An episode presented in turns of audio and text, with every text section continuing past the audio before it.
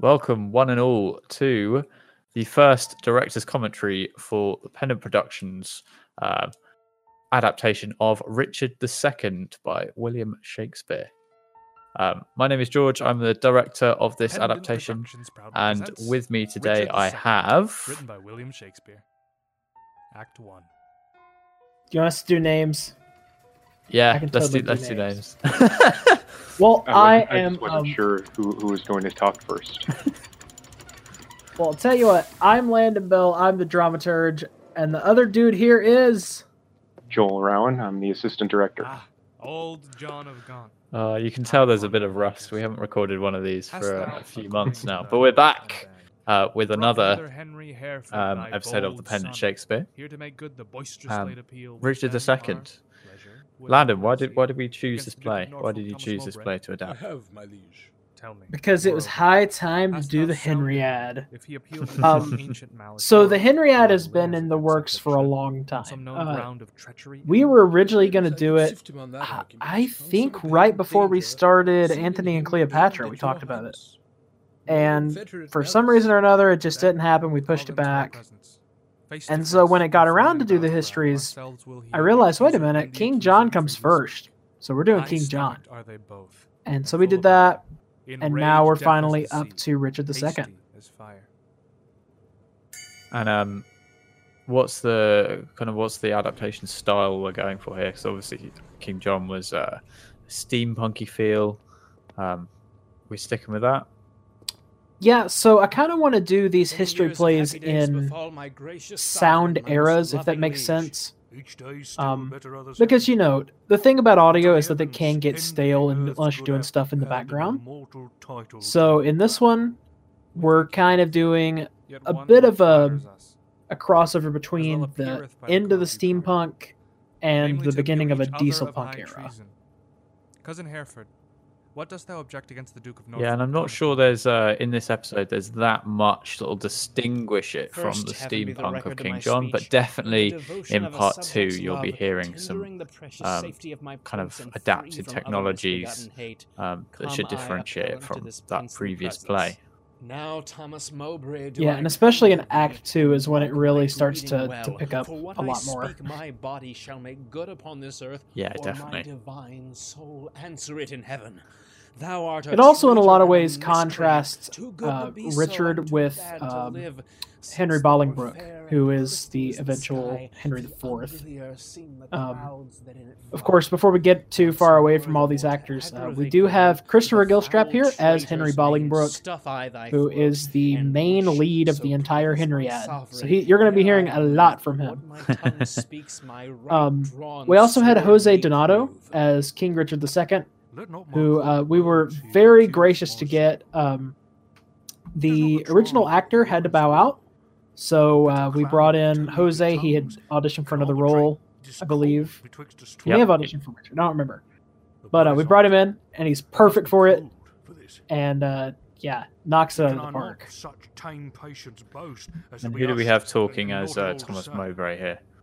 Uh, we do have Jason R. Wallace. So um, we haven't had Jason on the show in quite a while, and um, he hadn't actually auditioned either. which else would but, post until they um, because stones of treason double Jose was actually going to play uh, Thomas Mowbray. Own blood's royalty, Uh, and let him be no we needed someone to fill that role, so ho- hollered at Jason. I'm like, hey, you know, your buddy Christopher Gilstrap is playing Henry Bolingbroke. You want to play Thomas Mowbray? allow him odds, and Kinda go against him a little bit. foot even to the So I think he was like, of yeah. Alps, or any other he was pretty excited about that. I think. Englishman durst set his foot. Pale, trembling coward. Yeah, I think this is There I throw my I'd say a stronger opening than in King John. Of the king, and Um, lay aside my high blood's royalty, which fear, not Just instantly makes kind of getting into. If guilty uh, some conflict here. so much strength as to take up mine honor's pawn, then Oh yeah, um, where that King John takes a lot of time setting up Philip the Bastard. thee, arm to This arm, one what ha- takes its time to set up the worst eventual conflict between Richard and Henry. I'll take it up. And by that sword I swear, which They don't start out in conflict. They start out as family. in any fair degree or chivalrous design of knightly trial. And when I mount, Alive may I not light if I be traitor or unjustly fight. What doth our And I think what's what's uh what's really interesting It must be about this play inherit so much is that uh, about him. A lot of the dialogue is in verse form as well. true That Mowbray hath received Which, let me tell you, makes it really hard to adapt these these scripts. Yeah, I was gonna say, have we done anything in verse before on the Pendant Shakespeare? Not in full verse. Uh, and just that addition alone, it makes it hard to split lines, which is something that we typically do, uh, to make it a little bit easier for actors. Hmm. And it also makes it more difficult to stage each scene because a lot of times we can s- again split lines for the staging and it's a lot harder. and i'm sure that you guys have probably noticed that there's fewer sound cues in these scripts than there were in king john. That's the reason why. Yeah, it's it's much kind of more of a classical um, Shakespeare where the the dialogue we're, we're kind of left to um, ponder the dialogue, and it is. Um, I mean, this speech in particular is just fantastically evocative, um, and that's what I wanted to, to really elevate when I put together the sound for the for the play as well. How Just have a very kind of minimalist piano music, occasionally a bit of strings, but really what it sayest allow the kind of the words to speak for themselves. let my sovereign turn away and that piano, it's just the his ears a perfect amount of creepy till I have told and the driving. of his blood how God and good men hate so foul a liar. Mowbray, impartial are our eyes and ears. Were he my brother, nay, my kingdom's heir, as he is but my father's brother's son, now by my scepter's awe I make a vow. Such neighbor nearness to our sacred blood should nothing privilege him, nor partialize the unstooping firmness of my upright soul. He is our subject, Mowbray. So art thou. Free speech and fearless I to thee allow. Then Bolingbroke as low as to So, thy so arms what's the relationship between uh, passage of thy Mowbray and uh, Henry Bolingbroke here? Liest. Three parts of that receipt Oh boy, I had for so, um, I duly to i'm gonna screw this subjects. up let me double check my notes to make sure i don't. For that my sovereign liege was in my debt Because, upon remainder of the um, if i'm not mistaken since last I went to mowbray is not directly related. Now let me down just double check that. I've got them down as kind of death, I'll slew him competing for but to my own the king's affection here. neglected my oh yeah very much in that case. um That's how it Good, comes I- across. I do just want to double check that they're not related. Yeah, they're not related. So, um, really the the big thing is that uh, mowbray was accused of um, killing and i'm trying to remember which one he was accused of killing and uh begged your grace's pardon. Was it I Norfolk? This is my fault. As for the rest, appealed, it issues from the rancor of a villain. Duke a of Gloucester, and I a degenerate believe? traitor, Uh, Gloucester, yeah. I Yeah. defend, I believe. interchangeably hurl down my gate but anyways he was accused of killing someone and myself a loyal historically he probably did But chambered in his bosom. however he did it he he left enough suspicion to where no one assign could prove it trial day. Wrath um gentlemen be ruled by me. and so he comes into conflict Let's with uh, henry bolingbroke who you know is accusing him of killing somebody This we and richard being richard deep malice makes too doesn't want to go out and make Forget, forgive. you know he doesn't want to bring people to justice he doesn't want to do the right thing Our doctors say this is no. and so his ultimate solution in the end as, as we'll hear here shortly is oh well i'll just banish them the both Duke of Norfolk with you, your son. and it's a poor way to lead and it Throw down my ultimately results in richard's downfall And Norfolk throw Hmm. down his. When Harry. also richard does have his own rivalry with henry bolingbroke um, because uh, they're cousins There is no boot. Myself I throw So, you know- with that comes a kind of a, th- a threat to the throne. command, but not my Yeah. shame. and it's not like the royal family now where you know it's it's basically like a, a frat party of rich people grave to dark dishonour's use um, this was serious business back then and you know the the families were willing to kill each other sometimes to get power. Here, pierced to the soul with slander's venom spear, the which no balm can cure, but his art blood And the thing that I really like about the way Shakespeare tackles this story is that he doesn't Lions make leopards tame. he doesn't really tell us very much about the kind of person Henry. Bolingbroke is. Take but my shame, Well, Like we see a guy who my dear, dear is passionate and emotional, but that's all we see. We don't really we don't really know what kind of leader he will be. Will he be a good leader, a good king? gilded bad king? Who knows? Clay, And so that jewel in a adds ten-times barred up an extra layer to everything that spirit in a- Richard's saying. Because, you know. Richard himself doesn't know. is my life, both Richard thinks he's a good king, even though he's not, and- and my life is done. you know, Then, dear my liege, mine honour let me try, in that I live, and for that will I die. Cousin, throw up your gauge. Do you begin? Oh, God, defend my soul from such deep sin. Shall I seem crestfallen in my father's sight, or with pale beggar fear impeach my height before this out there dastard? I think there was uh, my tongue shall very quickly, my there was one character we didn't introduce, sound so and that's, uh, John of Gaunt, um, tear the slavish motive Henry's, uh, father. and spit it bleeding That's correct, um, and he's played by, uh, Edward Herrmann. harbour, even in Mowbray's face. Who I, th- I think is We perfect for this kind of elder sue, but to sage, sage-like role. Which, since we cannot do to make Oh, yeah. friends, um, as your lives shall answer. Edward has this way with being very methodical with his words. and lances arbitrate, the And so, uh, for a role like separate that, it definitely works. atone Especially since John seek of Gaunt's sort of neutral. designed the victor's chivalry. Lady Marshal, command Or at least at this point. He becomes less neutral in part two. Hmm. um, for reasons that you know will soon become obvious. We will come into. Yeah, Alas, the part I had in Woodstock's blood doth more solicit me than your exclaims to stare against the butchers of his life. And the the second scene Since actually takes lieth place in those hands which made um, the fault that we John of Gaunt's correct. palace, which I think Put we a contrasts quarrel to the will nicely of with some of the other flying palaces we've had in the see the hours past, ripe on earth? in that it's very uh, peaceful. hot vengeance on offenders' heads. The only sounds you can hear is a, a clock ticking, thee no bird song. spur.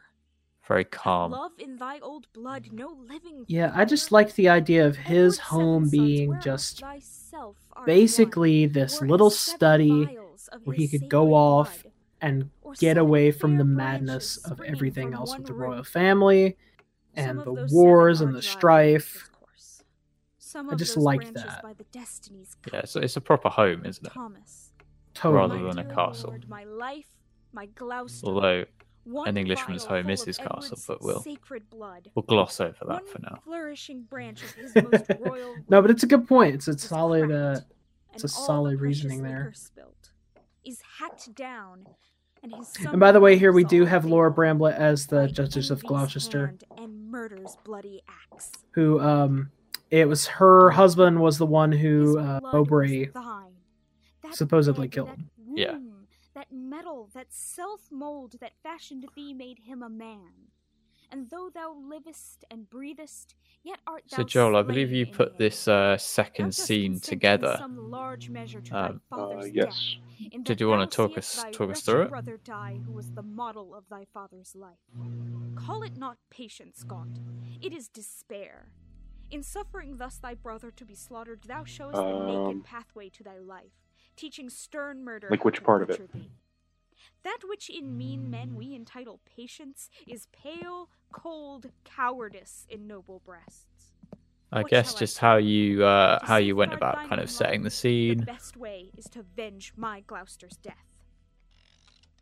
God's is the quarrel. For God's substitute, his deputy anointed in his sight. I'm not I know, really it's- sure. There, is there, there's there's not a whole lot to it. Yeah. let There heavens wasn't It's one of- it's one of those which is- it's kind of a- his minister. It's one of the few scenes where we only have two characters talking. To God. And pretty much all they're doing is talking. So there's Farewell. there's a bit of Gaunt. blocking, trying to get him. goest to Coventry. There They're on one- uh, cousin Hereford and fell The Duchess is on one side, John is on the other. sit That clock is in the middle between them. or that it may so. So that's like the most complex thing about it. It's just the blocking of it. first career, be Mowbray's sin so heavy in his I may have been listening to a lot of old and throw the 80s songs when um, I was doing this. So my cousin Hereford. uh, the clock was definitely inspired by the Heart song, uh, Alone, her life. Where the very first line is I I can hear the ticking of the clock. As much good stay with And me yeah, as go with me. so I was just I, I had a lot of that kind of stuff on my mind when I was adapting and I'm like, I like the idea of the clock being the driver of what they're talking about. For sorrow ends not So- And I- unseen. yeah, I think having it in the mid, in between the came to thy two is Edmund um, really builds on that. Nay, yet depart not so. Also, Though who do we have playing so quickly the. Duchess? I Uh, this is Laura that. Bramblett. This is Laura them- Bramblett as the Ah, Dutch or the yeah Duchess of Gloucester. good speed, at Plashy visit me. I thought I said her name earlier, but if it didn't, I, I do apologize. Alas. It's entirely possible you did, and I just didn't hear it. there But see but empty lodgings, Double mention. that deserted is That's true. I apologize. Unpeopled offices, untrodden stones. And She can- she deserves a- a double but shout out. Yes, Therefore commend me. yes, she does a good, really good job. To seek out sorrow that dwells everywhere. Oh, yeah. Desolate, desolate, will I hence and die. It's a very sad end as well to this um, first half of the, the act. I find like splitting splitting an act in half often allows us to kind of have some denouements like that that wouldn't necessarily occur The in uh, the original material, so that's nice. the Wild Bill Variety Show. Yeah, like when I was adapting this, I didn't. Act One. I guess in my mind, it wasn't necessarily featuring the voice sad, but the way that the actors delivered it, the way that you guys directed it, Jason R. Wallace yeah, it worked perfectly because Mowbray, Duke of I mean, it Edward starts off with a conflict of Gaunt, and ends with a conflict. Gilstrap as Henry So the that Queen, is sad. and yeah, Laura Bramblett as the Duchess and I of think it's Gloucester, it's almost written by William Shakespeare, it's a f- if it's a foreshadowing audio by almost as well Beall. directed by George Oh, yeah. Linfield, kind of a, some assistant mourning. Joel The Rowan. fact that the first the first uh, episode ends in mourning, I think it's Incompetech.com. Produced by things to Pendant come. Productions. And I'm not But- telling you guys what to do, but the tower scene with Richard later on in the play, like that piano piece should definitely come back for that. I'm just saying. Oh, we'll we'll bring it back. We've got a. It's like our the, the theme music. but we've that we've come to an end of um the first part. So if you uh enjoyed that, definitely tune into the second part of Act One and all the other acts, which will be coming up um on the Pendant Shakespeare. But thanks very much for joining me, guys. Um, and we'll see you all next time. See you later. Bye. Cool.